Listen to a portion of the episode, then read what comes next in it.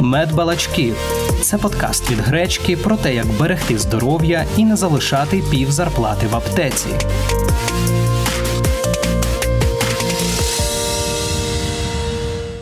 Усім привіт! Я ведучий Кирило Поліщук. А я Дмитро Корольков, сімейний лікар.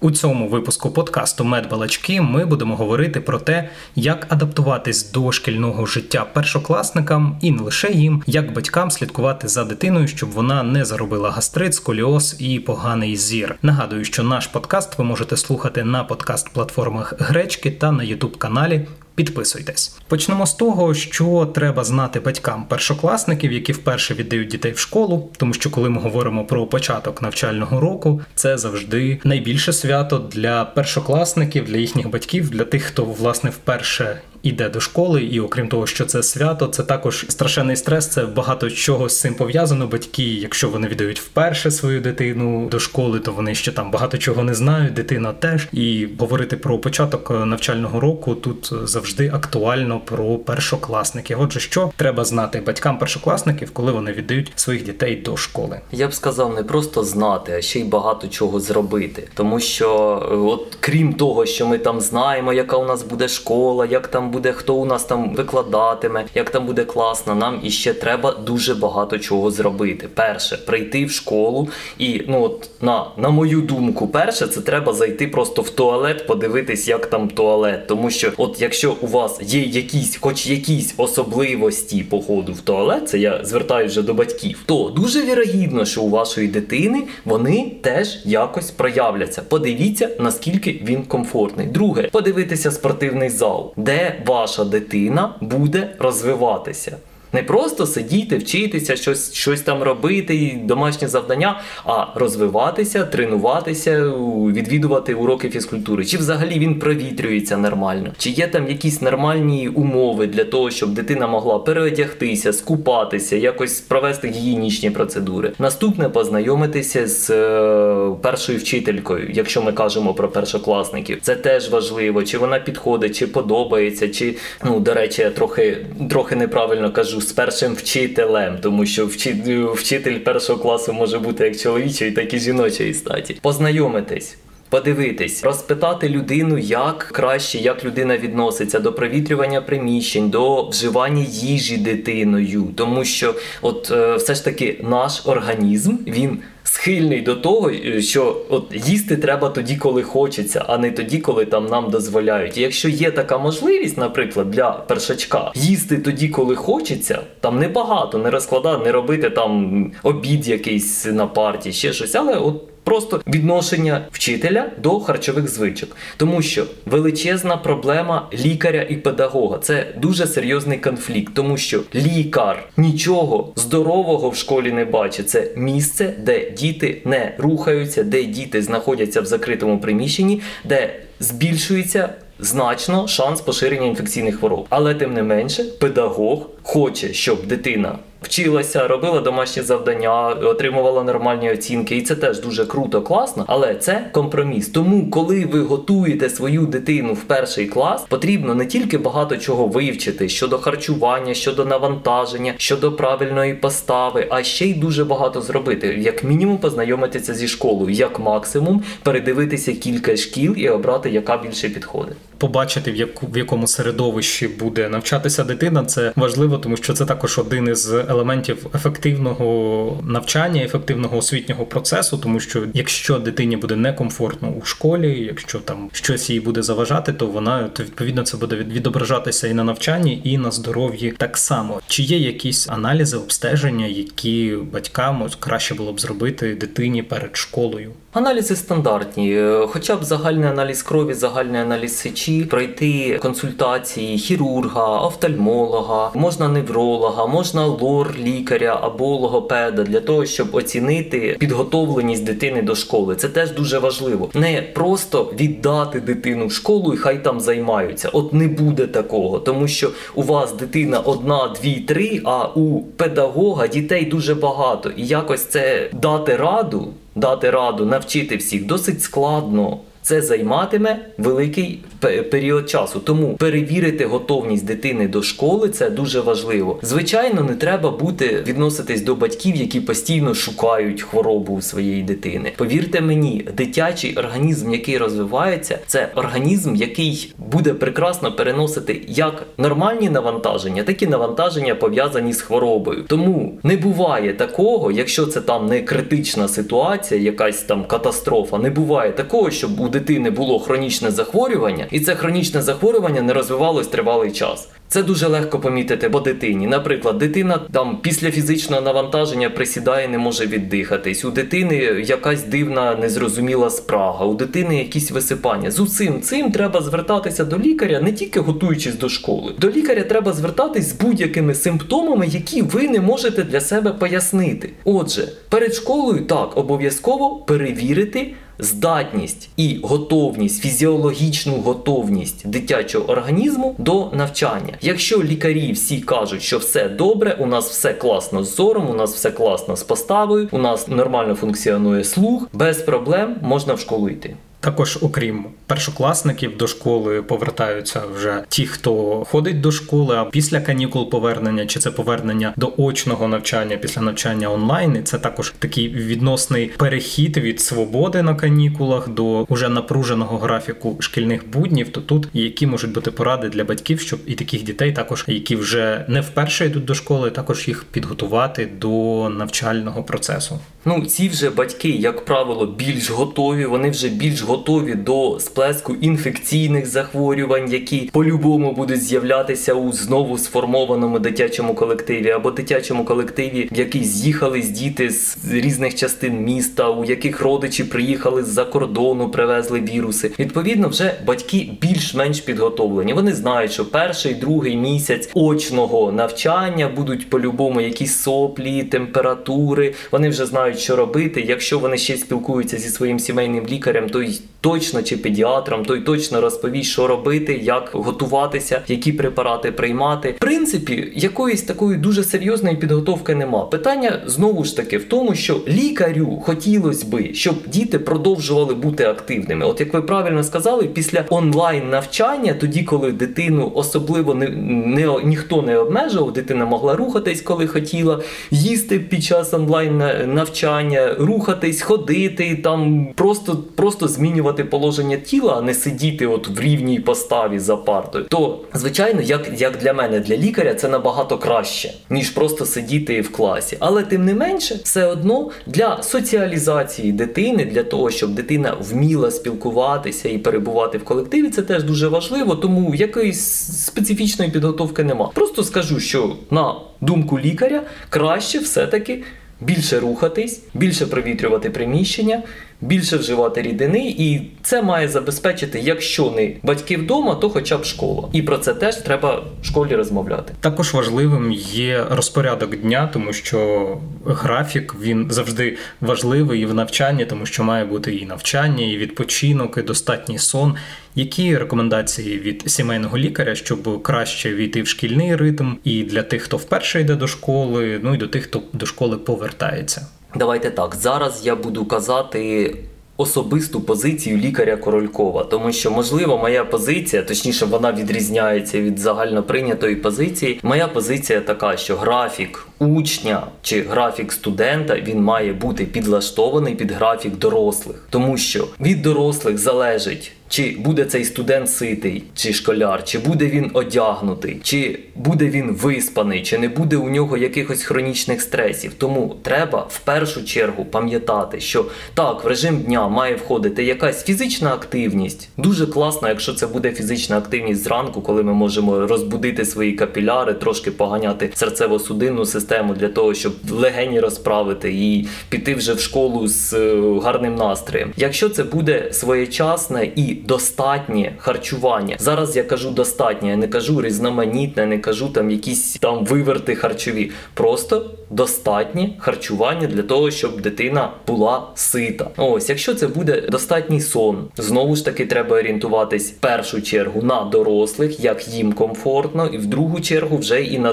на дитячі потреби, і враховувати ці особливості. І по суті, все щодо режиму, ніяких таких е, ніяких таких там серйозних особливостей нема. Щодо того, що сон має бути від 8 годин, чи це обов'язково, чи все-таки це залежить від різноманітних особливостей людини. Ну, якщо говорити про дорослу людину і також про дитину. Це загальна рекомендація. Е, так бажано, щоб сон був від 8 годин, але є різні варіанти побудови цього сна. У нас є 24 години на добу. Отже, не обов'язково спать 8 годин підряд. Якщо мамі зручно покласти свого першачка чи школяря просто на пару годин поспати в день, і тоді дитина спить менше вночі, і мамі це зручно, мама встигає щось приготувати, мама встигає сходити в магазин.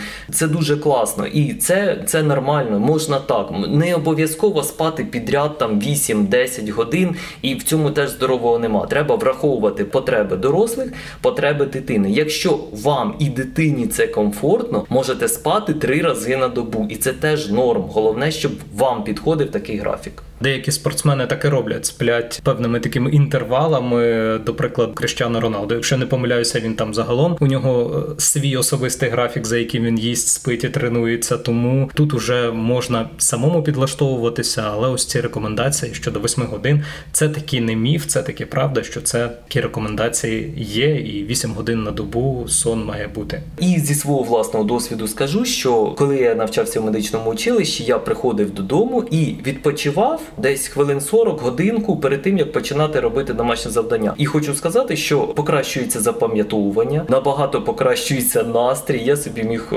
встати, проснутися, випити чаю, зробити домашнє завдання. І на наступний день я просинався зранку, я був бадьорий, робив зарядку, йшов на навчання і отримував гарні оцінки. Тому дуже рекомендую. Так, тому можна самому собі підлаштовувати графік і також підлаштовувати ось цей графік для своєї дитини. Ну я, наприклад, скажу, що я коли вчився у школі, то я о 20.50 уже завжди вкладався спати. У мене був вже такий рефлекс, тому що я жив в одній кімнаті із друтовим радіо. 20.50 починалася вечірня казочка на українському радіо, і я її слухав, і під неї я засинав. У мене вже я знав, що 20.50, тому що я хочу послухати цю казочку, і це я кажу не про перший другий клас, це вже був клас і п'ятий, і шостий, і навіть там трохи сьомого класу. Далі вже, звісно, графік був трохи інший. Все суто індивідуально. Тепер я, наприклад, мені краще поспати або в день, або більше зранку, якщо є можливість, тому що я більш активний ввечері. От у мене настає якийсь момент, коли ввечері о 20-й, о 22-й, навіть інколи годині, коли я активний, і мені найкраще щось робиться. Тому тут також суто індивідуально. Ну, якщо є така можливість, тому що якщо вам треба в школу там прокидатися, як мені треба було раніше о 6 ранку, то звісно такої можливості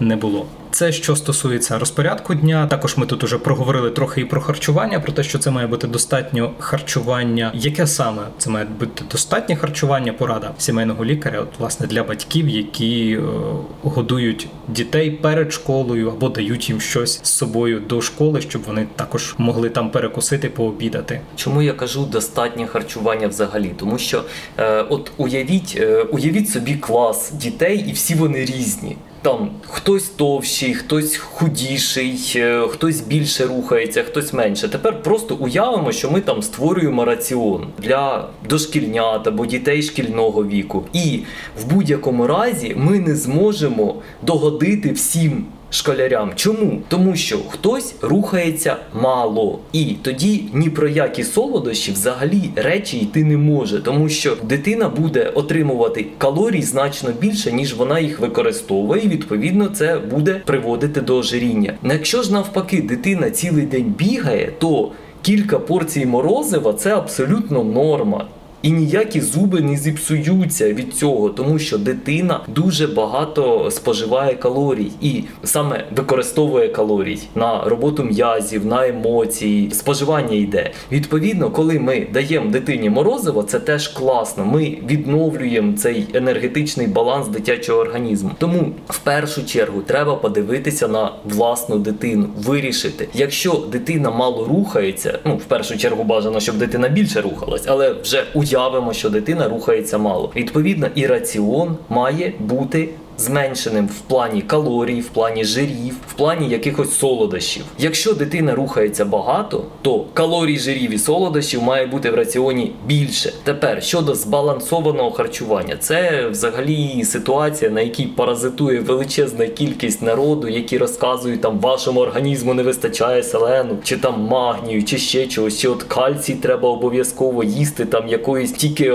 певного вида кози, молочні продукти, і тоді воно тільки буде відновлюватись. Насправді це не зовсім так, тому що різноманітне харчування це всього-навсього вживання чогось білкового. Це може бути м'ясо, можуть бути горіхи, може бути риба, можуть бути якісь рослинні білки, вживання чогось молочного, вживання овочів, фруктів і каш. Цього буде більш ніж достатньо для різноманітного харчування вашої дитини. Якщо ваша дитина зранку поїла молочну кашу, а ввечері поїла картоплю з гарніром овочевим, плюс іще якесь яблучко із фруктів, і може якийсь шматочок білка, тобто м'яса, там риби, цього буде більш ніж достатньо для абсолютно нормального розвитку вашої дитини, без всяких проблем. Не треба шукати ніяких харчових добавок, не треба шукати ніяких вітамінних добавок для того, щоб ваша дитина краще себе почувала. Нема достатніх досліджень, нема дос- достатніх доказів, точніше, дослідження то є. Доказів достатніх нема для того, щоб переконати лікарів, що От вживання саме цього комплексу вітамінів або вживання саме цих харчових добавок покращує розумові здібності дітей або фізичні їх здібності. Щодо сніданку, Дуже рекомендовано. є такий Дуже. вираз, що сніданок це найважливіший прийом їжі. Чи це дійсно так, чи він є найважливішим, чи він є просто, як ви сказали, дуже рекомендованим. Давайте так. Сам по собі сніданок не, не можна сказати, що це дуже корисно. От корисно воно стає тоді, коли дитина вчасно встала, вчасно зробила певні фізичні вправи, звичайну розминку. Не треба тягати штангу, не треба тягати гантелі, не треба бігти 3 кілометри. Достатньо просто звичайної 2-3 хвилинної гімнастики для того, щоб розбудити серцево-судинну дихальну систему. Розбудити тоді ваш кровообіг покращується, і сніданок, який настає після цього, по-перше, він стає бажаним, тому що дитина попрацювала, дитина вже використала калорії, і дитина буде хотіти снідати. Це ж величезна проблема. Дуже багато батьків скаржаться саме на те, що діти не хочуть їсти. Так діти не будуть їсти, якщо вони не використовують калорії. В дитячому організмі досить значить калорій на поточний момент, на момент ранку, для того, щоб дитина їсти не хотіла. Відповідно, завдання дорослого зробити так, щоб дитина на цей момент хотіла вживати їжу. І от дитина, яка зробила фізичні вправи, яка може, не дай Бог, ще й там облилась холодною водою, або ще там душ контрастний прийняла, та дитина буде сама просити їсти і нагодувати знову ж таки приблизно збалансований раціон. Я не знаю, як в школі буде побудований варіант там вживання їжі, коли діти будуть їсти, чи будуть якісь перекуси, чи можна з собою брати перекуси. До речі, це дуже класна штука, коли от знову ж таки з викладачами проговорюється ситуація, коли дитина, наприклад, має в наплічнику певний набір от е, вже порізаних фруктів. Ну, от не цілий фрукт не дістається, там велетенське яблуко, ну знаєте, як для дитини купляли, таке на пів кілограма велетенське яблуко, яке дитина ніколи в житті зараз не зможе з'їсти, тоді те яблуко тягається по партії до наступного уроку, потім іще тягається, потім просто викидається, і... але дитина вже наїлася його брудного, залапаного і в мікробах. Не треба цього робити. Якщо ви вже можете, якщо ви узгодили це з викладачем, просто поріжте те яблуко на кілька частин, щоб дитина там е, серед занять або на перерві просто дістала той шматочок яблука і просто могла перекусити. І це буде дуже круто. І тоді, перше, не треба буде дитину напихати на сніданок, багато калорій давати. Друге, дитина. Фізіологічно харчується, тому що для нашого шлунково-кишкового тракту взагалі характерно їсти тоді, коли ми знайшли їжу, а не тоді, коли там не став час, ото 15 і ми починаємо їсти. Все класно. Звичайно, ми можемо виробити такий рефлекс. Але для нас фізіологічно їсти, коли ми знайшли їжу. І от ми знаходимо в наплічнику їжу, невеличкий шматочок, ми собі перекусили, ми прекрасно себе почуваємо, ми не перевантажені, не перевантажуємо свій шлунково-кишковий тракт. І дитина приходить додому вже відносно сита, готова до того, що там у мами, наприклад, ще там ще 15 хвилин має готуватися суп. І дитина не кричить: Давай, мама, дай поїсти що чого-небудь, давай ми щось там фастфуда закажемо. Дитина собі готова почекати. Ну, то, власне, це дозволить дитині отримувати необхідну кількість калорій, ну і не заробити хвороби, які пов'язані з кишково-шлунковим трактом, Так. гастрит і так далі. Ці перекуси, сніданки, і головне, це все збалансоване. Ну наскільки І під контролем дорослих. Щоб це не був перекус там пиріжком, щоб це не був перекус якоюсь вуличною їжею. Я нічого не маю проти вуличної їжі. Вона може бути смачна і корисна. Питання в тому, що вона має використовуватись тільки в той момент, коли зовсім нема чого їсти. Вона для цього зроблена. Вона не зроблена для хронічного харчування. Також ми говорили про те, що і про відсутність свіжого повітря, зниження рухової активності, про те, що за цим під час навчання також необхідно слідкувати, як ось під час навчання, як компенсувати ось це. Чи достатньо буде, наприклад, зарядки зранку, і потім ну. Багато хто займається в різних спортивних секціях або просто приходить додому, йде на вулицю гуляти, і також там займається рухливою активністю, чи ще якісь можливо рекомендації. Скажімо так, абсолютно не фізіологічно для дитини сидіти, сидіти на одному місці. Це абсолютно не фізіологічно. Е, Дитячий організм багатий на енергію, не багатий на кількість калорій, тому дитині, дитині, яка дуже часто рухається,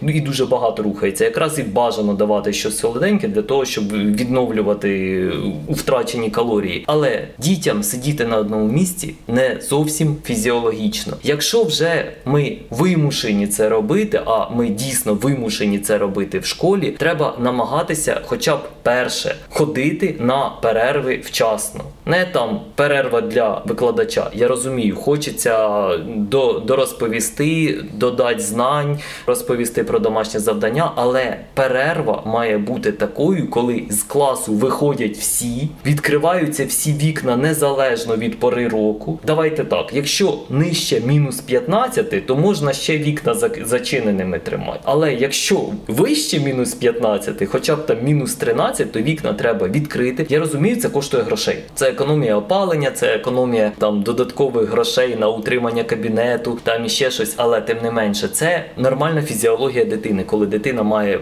дихати чистим, зволоженим повітрям, коли не має бути великого скупчення. А якщо вже є це скупчення, то хай дитина бігає, хай у дитини якось працює серцево-судинна система, працює імунітет для того, щоб захиститися е, себе від оточуючих інфекцій і всього. Тому знову ж таки поговорити з викладачами, поговорити з директором, заучем про режим провітрювання, про режим відпочинку дітей, про те, що діти на уроках фізкультури не мають сидіти на лавках і просто дивитися, як двоє чи троє дітей ганяють м'яч. У дітей забрати гаджети. Це ще одна величезна проблема. Я думаю, ми про це сьогодні поговоримо. Але тоді, коли на перерві всі рівненько стоять під стіночками і дивляться в свій гаджет, якби а який сенс тоді цієї перерви? А як тоді? А навіщо ми взагалі тоді перериваємо процес навчання, якщо по суті дитина не виконує того, що вона має виконувати на перерві? Дитина має бігати, дитина має спілкуватися, розвивати свої соціальні зв'язки. Справа в тому, що дитячий колектив це досить жорсткий колектив, і вони бувають значно жорсткіші ніж дорослі колективи. І от е, це теж питання для батьків соціалізувати свою дитину, підготувати до спілкування з е, однолітками. І якраз в момент. Шкільної перерви саме якраз час для того, щоб поспілкуватися з однолітками, пограти в якісь ігри, знайти якісь точки для спілкування. Це дуже важливо. Окрім всього цього, також постава і хвороби, які пов'язані з поганою поставою, також захворювання зору, зниження гостроти зору. Це також ті проблеми, з якими власне діти стикаються в школі, і власне в яких уже дорослі люди, які набувають цих хвороб, власне за шкільною партою, ну або не лише за партою в онлайн навчанні, так само, тому що ці ж проблеми, в принципі, про які ми говоримо про шкільне навчання, вони в принципі характерні також і для онлайн навчання, хіба що більше часу проводять за ноутбуками, за планшетами, коли це онлайн навчання. Проте все рівно проблеми доволі схожі. Навіть якщо ти сидиш вдома, це не означає, що ти будеш харчуватися вчасно, корисно, багато рухатись там чи провітрювати. То, от, власне, щодо постави хвороб, які пов'язані із нею, сколіоз та інші, як тут е, вберегти дитину від цих хвороб. Знову ж таки, щодо що стосується школи, то треба розуміти, що не можна повністю зберегти своє здоров'я в нашій школі. От нема у нас таких школ, які повністю зберігають дитяче здоров'я, тому що, як я казав раніше, не фізіологічно для дитини тривало знаходитись в одному в одному положенні. Це не дуже добре, не дуже добре постійно сидіти. Хоча у нас нема інших форм уроків, проведення уроків в основному 99% уроків проходить про просто за партою, якщо ми кажемо про офлайн навчання. Онлайн навчання там трохи простіше. Там можна походити, там можна поприсідати, полеж... полежати, і це теж нормально, і це теж дуже класно. У онлайн навчанні є свої мінуси.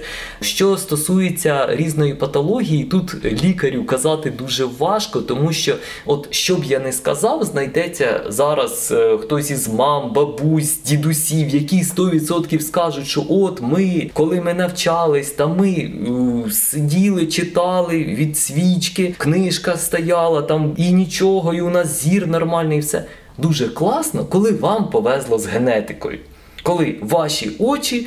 Менш чутливі до перевантажень. Справа в тому, що наш, наше око взагалі воно більш розраховане на далекозоркість. Ми як там ще наші пращури, які не не вміли читати і взагалі не думали, що що взагалі таке можливо читати, ми маємо дивитись вдалечину. А зараз так світ склався, що ми то в гаджеті, то в телевізорі, то в книжці. Причому немає різниці, це книжка чи мобільний телефон. Немає різниці, це там книжка чи екран комп'ютера. Справа в тому, що всі предмети, на які ми дивимося, знаходяться поблизу, і особливо дитяче око, яке ще тільки розвивається, для нього це величезний стрес. По-перше, е, навіть постійно дивитись в монітор є фізіологічна реакція. Ми ми маємо там певну, певну кількість разів моргати на хвилину. І дивлячись в монітор, концентруючи свою увагу, ми менше моргаємо. Відповідно, слизова оболонка ока пересихає, перенапружується внутрішній апарат ока. Тому ризики погіршення зору дуже високі. Що стосується постави, абсолютно та ж сама ситуація. Якщо дитина постійно сидить, якщо у дитини нема нормальних навантажень до школи, під час шкільного навчання, після школи, то у нас, хочемо ми того чи ні, буде псуватися постава, буде псуватись хребет. Навіть якщо ми все це виконуємо, все одно у нас будуть проблеми з поставою, просто тому що ми ж ми ж кажемо про школу, а ми ще маємо пам'ятати про домашні завдання, які теж дитина виконує. А зараз згадаємо сучасну школу, в якій домашніх завдань дуже багато. А якщо це ще й поглиблена школа з вивченню там чогось чогось супер поглиблено, там домашніх завдань ще більше. І в результаті, що ми отримуємо? Дитина, наприклад, із 24 годин. 8 або більше спить. Потім скільки там, ну 5 годин знаходиться в школі, потім іще 3 години дитина вчить уроки. І що у нас залишається на по суті якийсь відпочинок, а дитина може й хотіти спокійно відпочити. Дитина може хотіти пограти в комп'ютер, дитина може хотіти подивитися мобільний телефон чи якісь відео подивитись. Все ж таки у дитини є свої інтереси. Також ще не забуваємо про гуртки, на які так. ходять, а деякі ходять і на два гуртки одночасно. Ну, до речі, про гуртки е, теж окрема проблема, і знову ж таки це мій біль, тому що от дуже класно. У нас там гурток танців танців, у нас гурток карате, все все дуже круто, все класно. Шановні батьки, ви ходили в ті гуртки, ви дивилися, чи там провітрюються приміщення. От заходиш, якщо там воняє потом, ти розумієш, що там немає нормального провітрювання. Скажіть, будь ласка, це нормально буде переноситись дитиною, яка фізично тренується, при цьому не дихає свіжим повітрям. Тоді, коли нормально не збагачується кров киснем, бо в гуртку не прибрано раз Якщо там пилюка в, е, в углах, ну це, це дуже легко зайти і перевірити. І в групі чимось пахне два, тому що там немає нормального провітрювання. І знову ж таки, от е, гуртки і здоров'я це ще окрема, окремий головний біль сімейного лікаря і лікаря-педіатра, тому що не завжди гурток, який там танці, якісь фізичні вправи, плавання, не завжди воно несе здоров'я дитячому організму. Не треба вводити себе в оману, що якщо ви віддали дитину в гурток, то дитиною не треба займатися. Навпаки, гурток допомагає вам виконувати якісь вправи з дитиною, допомагає вам ростити здорову дитину. Ось і тепер повертаємося ще до режиму відпочинку і взагалі рухової активності з онлайн і офлайн навчанням. Якщо у нас школа не забезпечує достатньої рухової активності, це знову ж таки лягає на дорослих. Як це можна зробити? Це можна зробити за рахунок ранкової гімнастики, це можна зробити за рахунок вечірніх прогулянок, але це мають бути свідомі вечірні прогулянки. Не так, що мама сіла в телефоні в парку на лавці, дитина десь бігає, а ще гірше, якщо дитина сидить поряд і колупається в своєму вже мобільному телефоні. І просто вони вдвох сидять, дихають свіжим повітрям. Ну, з одного боку, це класно, але з іншого боку, ні у мами чи у тата, який так само може сидіти, ні у дитини не працює. Серцево-судинна система нормально, нема на неї навантажень.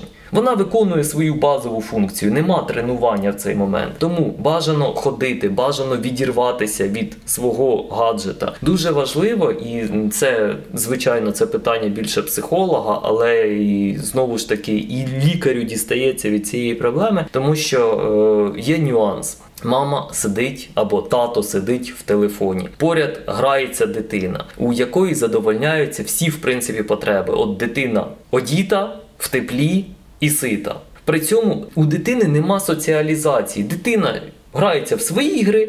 Мама або тато грається в свої. При цьому у дитини нема ні проблем з харчуванням, ні проблем там обійти себе, але дитина при цьому не спілкується. А потім ми говоримо про якісь там проблеми псевдоаутистичного спектра. Хоча на самом, насправді там аутизмом може не пахнути. Там просто такий, от така особливість виховання, коли дитина чітко знає, що дорослим на неї плювати повністю, ось, але вони повністю забезпечують її потреби. І це от е, той момент, коли ти при батьках ростеш сиротою. Тому що тобою, по суті, ніхто не займається. Але поряд з тобою завжди є дорослі, які е, займаються твоїми фізіологічними проблемами, але психологічно ніяк тебе не виховують. На завершення нашої такої розмови про перевірку та контроль за здоров'ям дитини протягом року, що необхідно знати батькам. Порада від сімейного лікаря. Ну, по суті, як я казав раніше, якщо ваша дитина нормально розвивається, якщо ваша дитина бігає і не може собі знайти місця, нічого не треба робити. Звичайно, якщо це дитина першокласник, то рекомендовано пройти обстеження у офтальмолога не один раз на рік, а краще двічі на рік. Є ще один лайфхак щодо обстежень, тому що от є величезна проблема. Взагалі, коли діти збираються до школи, треба заповнити довідку про здоров'я, про медичний огляд дитини. І от у нас всі батьки і діти починають проходити лікарів на цю довідку саме перед школою. Що робити абсолютно не обов'язково, тому що довідка дійсна один рік. І якщо ви, пішовши до школи, і знову ж таки, щоб на наступний рік не стояти в чергах, тому що лікарі теж хочуть відпустку, і всі всі просто купчаться влітку величезні черги в дитячій поліклініці, величезні черги в обласній дитячій лікарні. Щоб цього не було, так як довідка годиться один рік, можна абсолютно спокійно в там в листопаді, в, е, можна взимку, можна навесні пройти спеціалістів, отримати цю довідку і абсолютно спокійно гуляти літо, ніде не стояти в чергах, ніде не нервувати і спокійно піти в школу. Ну от і ми сьогодні поговорили про те, як дитині адаптуватися до шкільного життя, якщо це першокласник, або як перейти від е, свободи на канікулах до уже шкільного графіку, до шкільних буднів. Ну і також як батькам слідкувати за здоров'ям своєї дитини, щоб вона не зробила якісь хвороби, гастрит, сколіоз або не посадила собі зір. Власне про все це ми поговорили із сімейним лікарем в нашому подкасті від гречки Медбалач балачки. Нагадаю, що його ви можете слухати на подкаст-платформах та на Ютубі. Шукайте також у соцмережах і підписуйтеся на всі ці платформи, щоб не пропустити наступні подкасти. Це був ведучий Кирило Поліщук. І сімейний лікар Дмитро Корольков. На все добре. Будьте здорові!